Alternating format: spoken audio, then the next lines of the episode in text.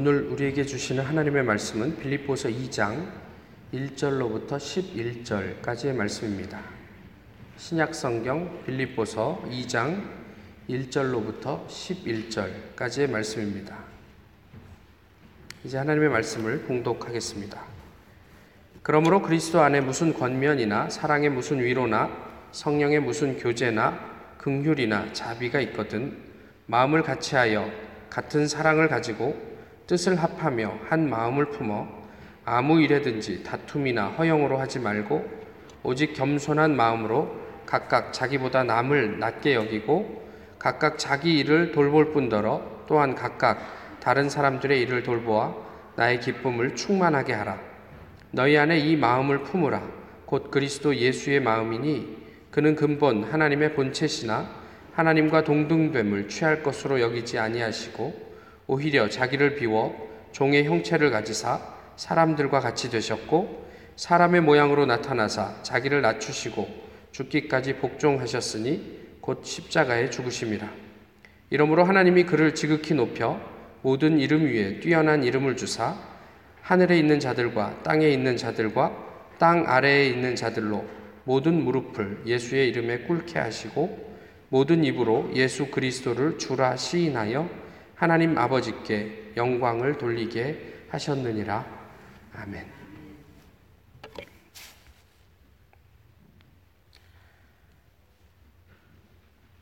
정말 오랜만에 한국에서 성탄절을 보냈습니다.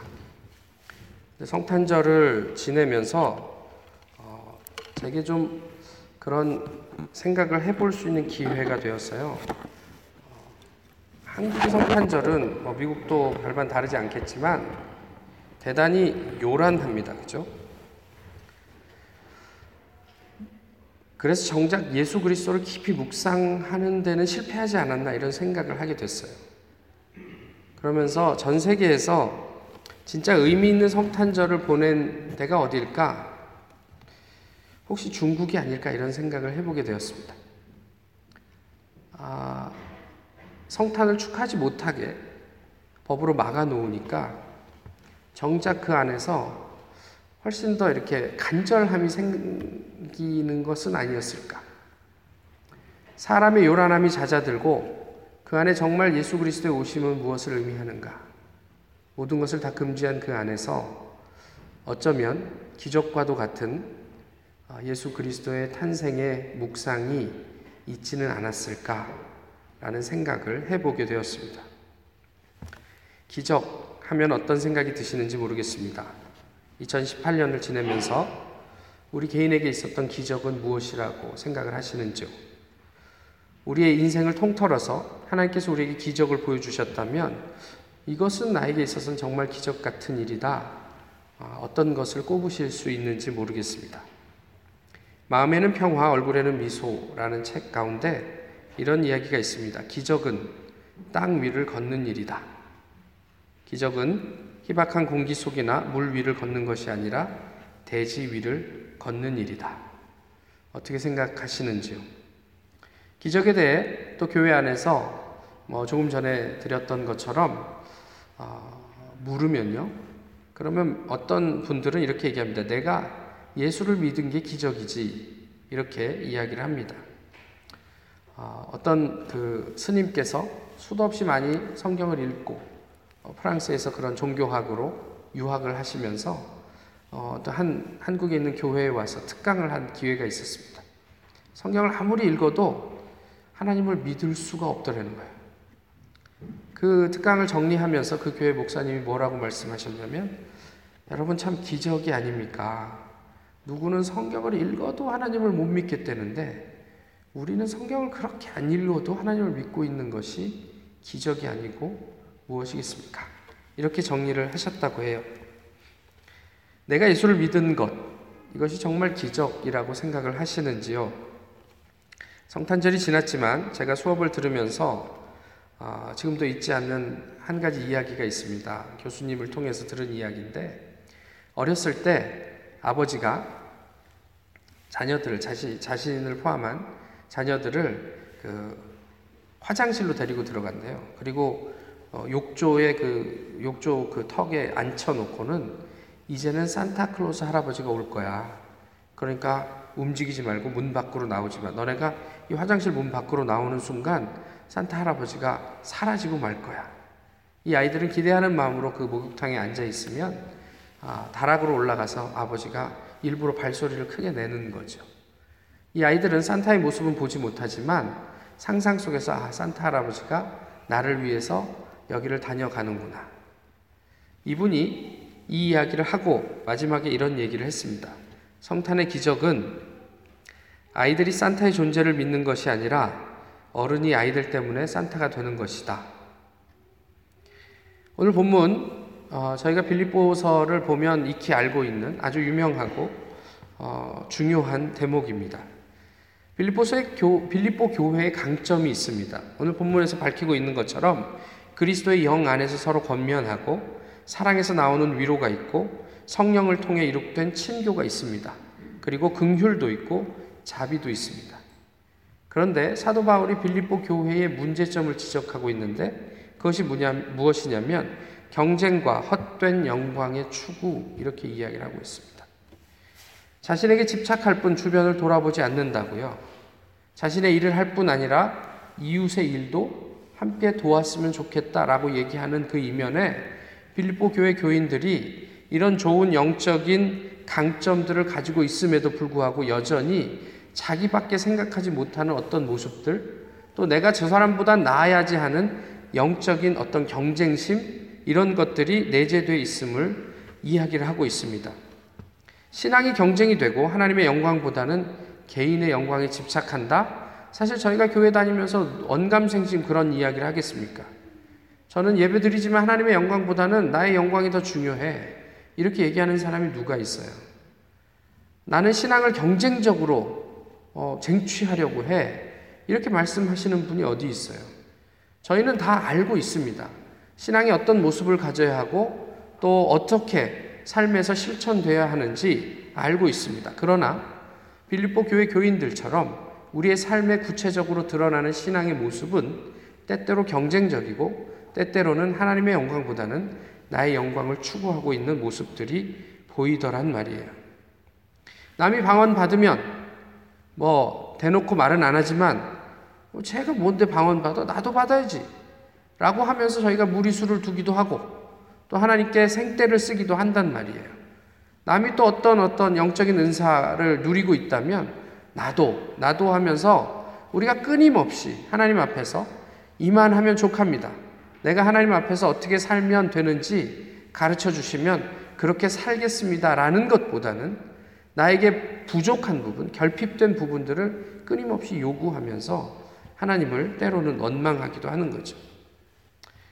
헛된 영광은 또 다른 의미로 허영이라고 이야기할 수도 있을 것 같아요.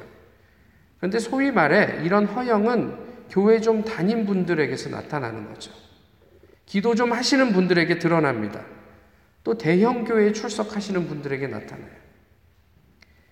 뭐 소위 대형 교회에 출석한다. 그러면 한국에서 그래도 알려지고 그리고 그 교회가 좋다고 그러면 내가 그 교회의 교인인 것만으로 내 신앙도 그럴 것이라고 사람들에게 우쭐해지는 것이 허영이 아니고 무엇이겠냐는 말이에요. 기도하시면서 하나님의 영광을 위해서 기도한다고 하지만 어, 목회자한테 전화해서 목사님 이번 선거에서는 뭐 홍길동 씨가 당선되어야 합니다. 아 그래요? 왜 그렇죠? 왜냐하면 제가 그렇게 예언했기 때문에. 이게 교회에서 소위 기도 좀 하신다는 권사님들이 실제로 저한테 전화를 하셔서 그렇게 요구하시는 그래서 그 사람의 당선을 위해서 더 기도해 달라고 요청을 하시는 거예요. 허영이죠. 어떻게 그가 예, 예언하면 세상 모든 일이 그 예언대로 흘러가야 합니까?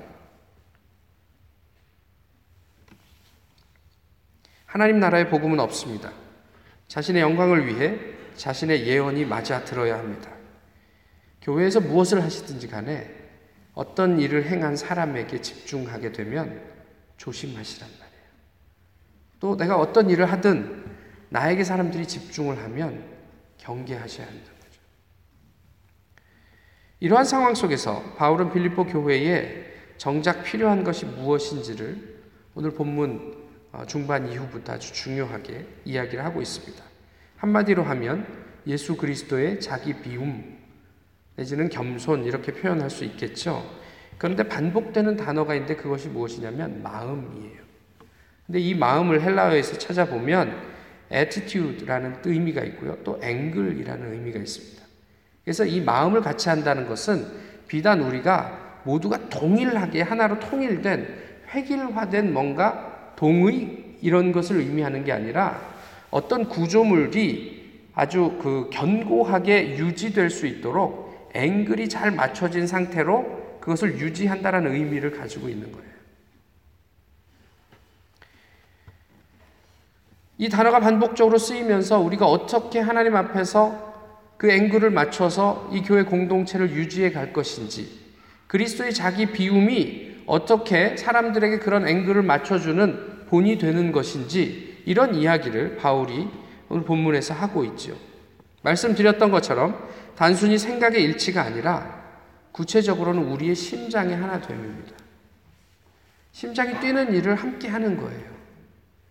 다 같이 뭔가 동일한 생각을 가지고 동일한 획일적인 행동을 하는 게 아니라 본인이 뛰는 심장을 따라서 각각의 자리에서 자신의 역할을 하게 되면 그것이 하나의 기가 막힌 앵글이 되어서 교회 구조를 이루어 가게 되더라. 이런 의미이기도 하더라는 거죠. 어, 빌보서 1장 8절에서는 바울이 이런 이야기를 하죠. 내가 예수 그리스도의 심장으로 너희 무리를 얼마나 사모하는지 하나님이 내 증인이시라. 여기에서 쓰인 심장이 헬라어로 뭔지 아십니까? 저희가 올해 한 해 동안 여러 번 반복해서 말씀드렸던 스플랑크니조마이에요. 심장, 예수 그리스도의 긍휼. 스플랑크니조마이가 무엇이라고요? 그저 단순한 연민의 차원을 넘어서 애가 끊어지듯이 그 사람의 어떤 곤고한 처지가 나에게 그대로 이입이 돼서 그 사람의 곤고함을 돕는 삶으로까지 연결되는 좀 더 적극적으로 얘기하면 내가 어떤 도와야지 하는 의지를 가지고 움직이는 게 아니라 그냥 그 사람의 그런 상태에 내가 나도 모르게 동참해서 그 어려움을 아, 돕게 되는 그런 모습을 포함하는 내용이 스플랑크니조마이라고요. 자녀들이 아파서 누워 있으면 어머니가 아파요. 자녀들이 배고파하면 어머니가 애가 탑니다. 이게 스플랑크니 조마예요. 근데 아버지들은 배고프냐? 라면 끓여 먹어라. 그러고 말죠. 어머니에 비해서 스플랑크니 조마이가 좀 부족합니다. 애석해 하는 것, 눈물 좀 흘리는 것, 긍휼 이런 게 아니라 우리 행동이 수반된 그리스도의 심장. 이것을 빌립보 교회의 해법으로 어, 바울은 이야기하고 있습니다. 적어도 바울은 빌립보 교회를 그렇게 사랑했습니다. 그리고 하나님이 나의 증인이시다. 이렇게 이야기를 하고 있죠. 바울은 보시면 빌립보 교회 밖에 있는 사람이에요. 그럼에도 끊임없이 빌립보 교회를 그렇게 사랑할 수 있었던 근원적인 힘은 어디에 있을까? 하물며 교회 안에 있는 사람들끼리 바울이 가졌던 그리스도의 심장을 가질 수 없을까요? 있을 거라고 생각을 해요. 그런데 저희가 교회 안에서 보여주는 모습들은 그와는 좀 상반된 모습으로 움직여 가는 것은 아닌가 싶은 거죠. 그것이 오늘 본문에 이야기하고 있는 빌립보 교회의 문제점이란 말이에요. 결국 예수님의 겸손을 이야기하면서 그만큼 낮아짐으로 우리가 교회의 교회됨을 이루어 갈 수 있다라는 이야기를 간단하게 하면 하는 이야기인데 그 안에 아까 말씀드렸던 우리 안에 있는 애끓는 그리스도의 심장. 바울도 그럴 수 있다면 우리가 함께 공동체를 이루어가는 우리끼리도 얼마든지 할 수 있는 내용이 아닐까 싶습니다. 취업을 미루고 친구를 도울 수 있을까요? 이게 너무 거창한가요? 교회를 위해서 나의 금쪽 같은 시간을 할애할 수 있을까요? 하나님 나라 또 복음을 위해서는 어떻습니까? 나의 삶의 중요한 무엇을 하나님 나라의 가치 때문에 좀 양보할 수 있을까요?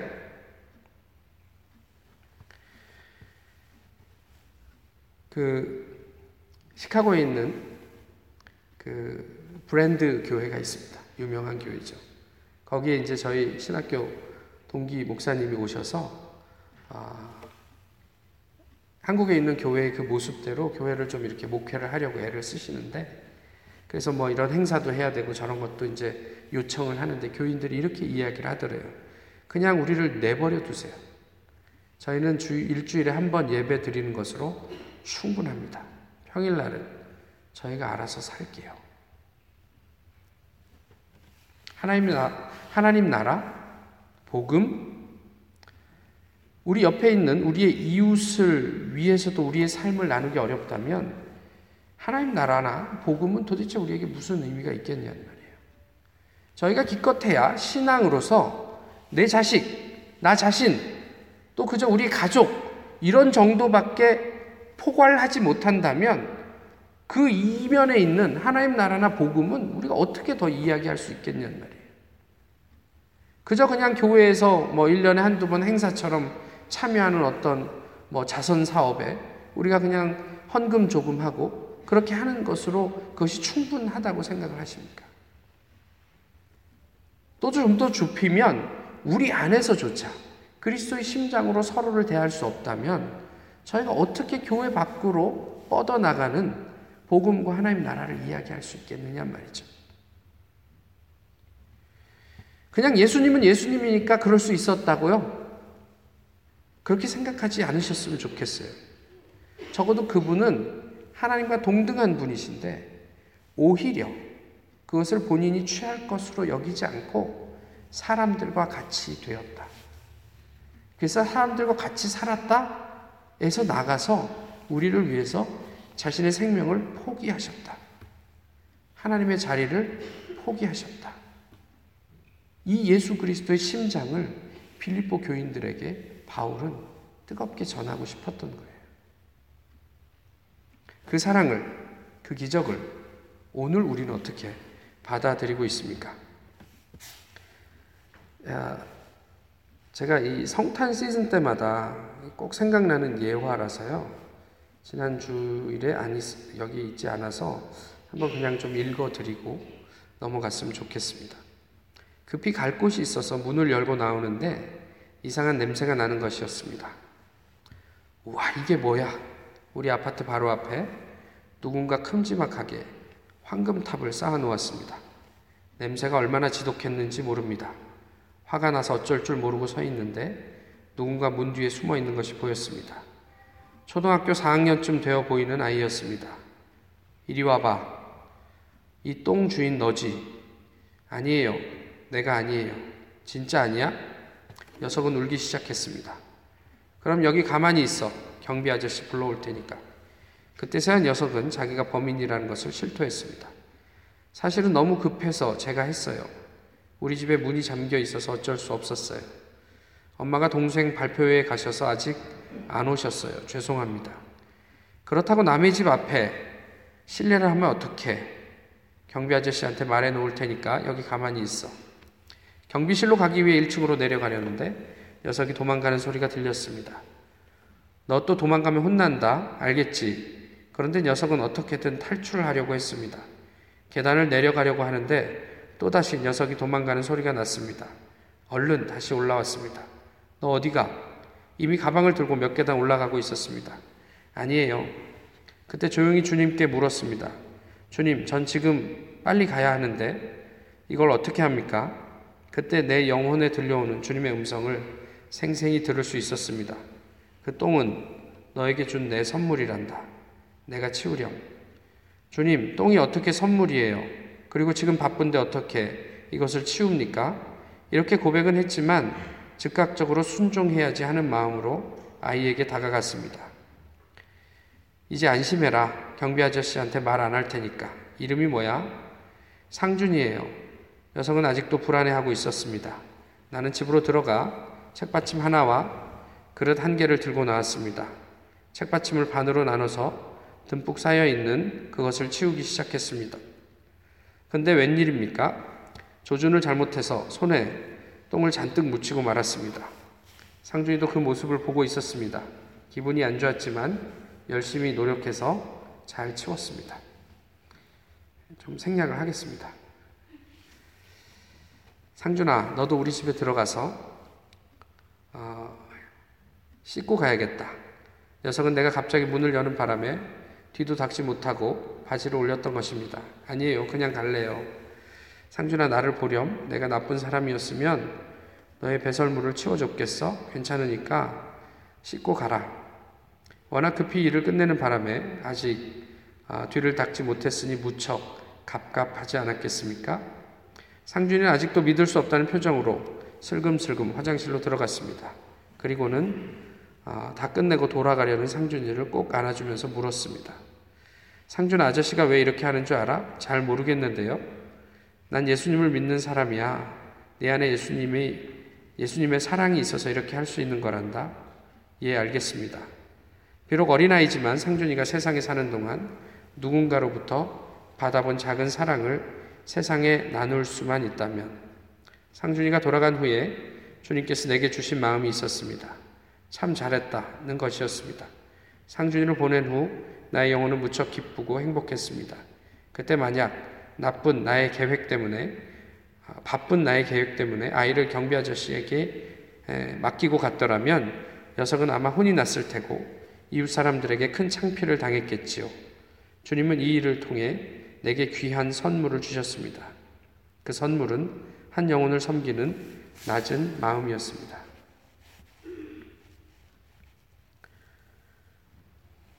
기적은 무엇입니까? 자신의 배설물을 치워준 사람의 호의를 받아들이는 것입니까? 아니면 남의 배설물을 손에 다 묻혀가며 치워주는 것입니까? 예수님의 긍휼의 사랑을 받아들이는 것, 다시 말해서 우리가 예수를 믿은 것이 기적입니까? 아니면 하나님이 인간이 되신 것이 기적입니까? 하늘 보좌를 버리고 말구유에 나신 예수님께서 우리에게 기적과 같은 선물이셨다. 우리가 흔히 말하듯 하지만 그것이 기적, 이라면 우리의 삶은 어때야 할까요? 2019년 우리 주님의 교회라는 공동체를 위해 우리는 무엇을 할 수 있을까요? 헌금을 더 할 수 있습니까? 또 각자의 은사로 멋있게 섬기겠습니까? 중요한 일입니다. 그렇지만 그것 자체가 목적이 되면 쓸데없는 경쟁과 헛된 영광만 가져오게 될 것입니다. 그것이 무엇이 되었든지 간에 하나님으로부터 비롯된 것만이 우리를 살리게 할 것입니다. 교회와 세상, 나와 이웃을 향한 그리스도의 마음, 그 스플랑크니조마이가 결국에는 우리 교회를 교회되게 하고 그리스도의 심장을 가지고 삶을 사는 그리스도인들을 하나님께서는 세상 모든 사람들 위해 뛰어나게 하실 것입니다. 그것은 소위 세상이 추구하는 뛰어남이 아니라 하나님을 기쁘게 하고 사람에게도 칭찬을 받는 그런 뛰어남입니다. 사실 부모님들은 한번 생각을 해보세요. 나 자신을 놓고도 한번 생각해 보세요. 무슨 일을 하, 고 있든지 간에 그것이 하나님에게 기쁨이 되고 사람들로부터 사랑을 받는다면 우리의 자녀들이 나 자신이 그것보다 더 바랄 게 무엇이 있겠습니까? 하나님의 기쁨이 되고 사람들의 사랑을 받을 수 있다면 바로 그런 자리로 하나님께서는 오늘 본문을 통해 우리를 초대하고 계십니다. 다툼이나 허영은 우리의 유력함을 드러내려고 하는 또 다른 표현입니다. 나는 너보다 나. 나는 이만큼 어, 이렇게 신앙생활을 잘하고 있어. 그런 유력함이 아니라 무력함을 통해서 지금도 여전히 세상을 구원하시는 하나님의 기적을 믿음으로 노래하는 우리 모두가 되기를 소망합니다. 그 믿음 안에 2019년은 마음을 같이하여 같은 사랑을 가지고 뜻을 합하며 한 마음을 품어 겸손한 마음으로 나보다 남을 낮게 여기고 자기 일뿐 아니라 다른 사람들의 일을 돌보는 우리 주님의 교회가 되기를 빕니다. 그리스도의 심장으로 서로를 대하는 새해를 기대합니다. 기도하겠습니다. 새해에는 아브라함처럼 갈대아 우르 땅에서 주님이 가라는 곳으로만 가게 하소서. 새해에는 요셉처럼 보디발 아내의 유혹에 주님이 보는 곳에서 죄를 안 짓는다 하게 하소서. 새해에는 모세처럼 바로의 공주의 아들이라는 신분을 버리고 주님의 자녀답게 살게 하소서. 새해에는 다윗처럼 사울의 옷자락만 자르는 관용을 배우게 하소서. 새해에는 엘리야처럼 손바닥만한 구름으로도 골짜기를 메우는 비를 기대하게 하소서. 새해에는 다니엘처럼 사자 앞에서도 당당한 믿음을 갖게 하소서. 새해에는 세례 요한처럼 주님은 흥하고 나는 망한다고 하게 하소서. 새해에는 스테반처럼 돌에 맞아 죽으면서도 전도하게 하소서. 새해에는 바울처럼 사나 죽으나 주의 것이라고 하게 하소서. 새해에는 주님의 말씀처럼 살고 내 이웃을 내 몸과 같이 사랑하게 하소서. 이 모든 것 위에 새해에는 주님의 비움과 낮아짐을 배우게 하소서. 새해에는 주님의 긍휼을 살게 하소서. 예수님 이름으로 기도하옵나이다.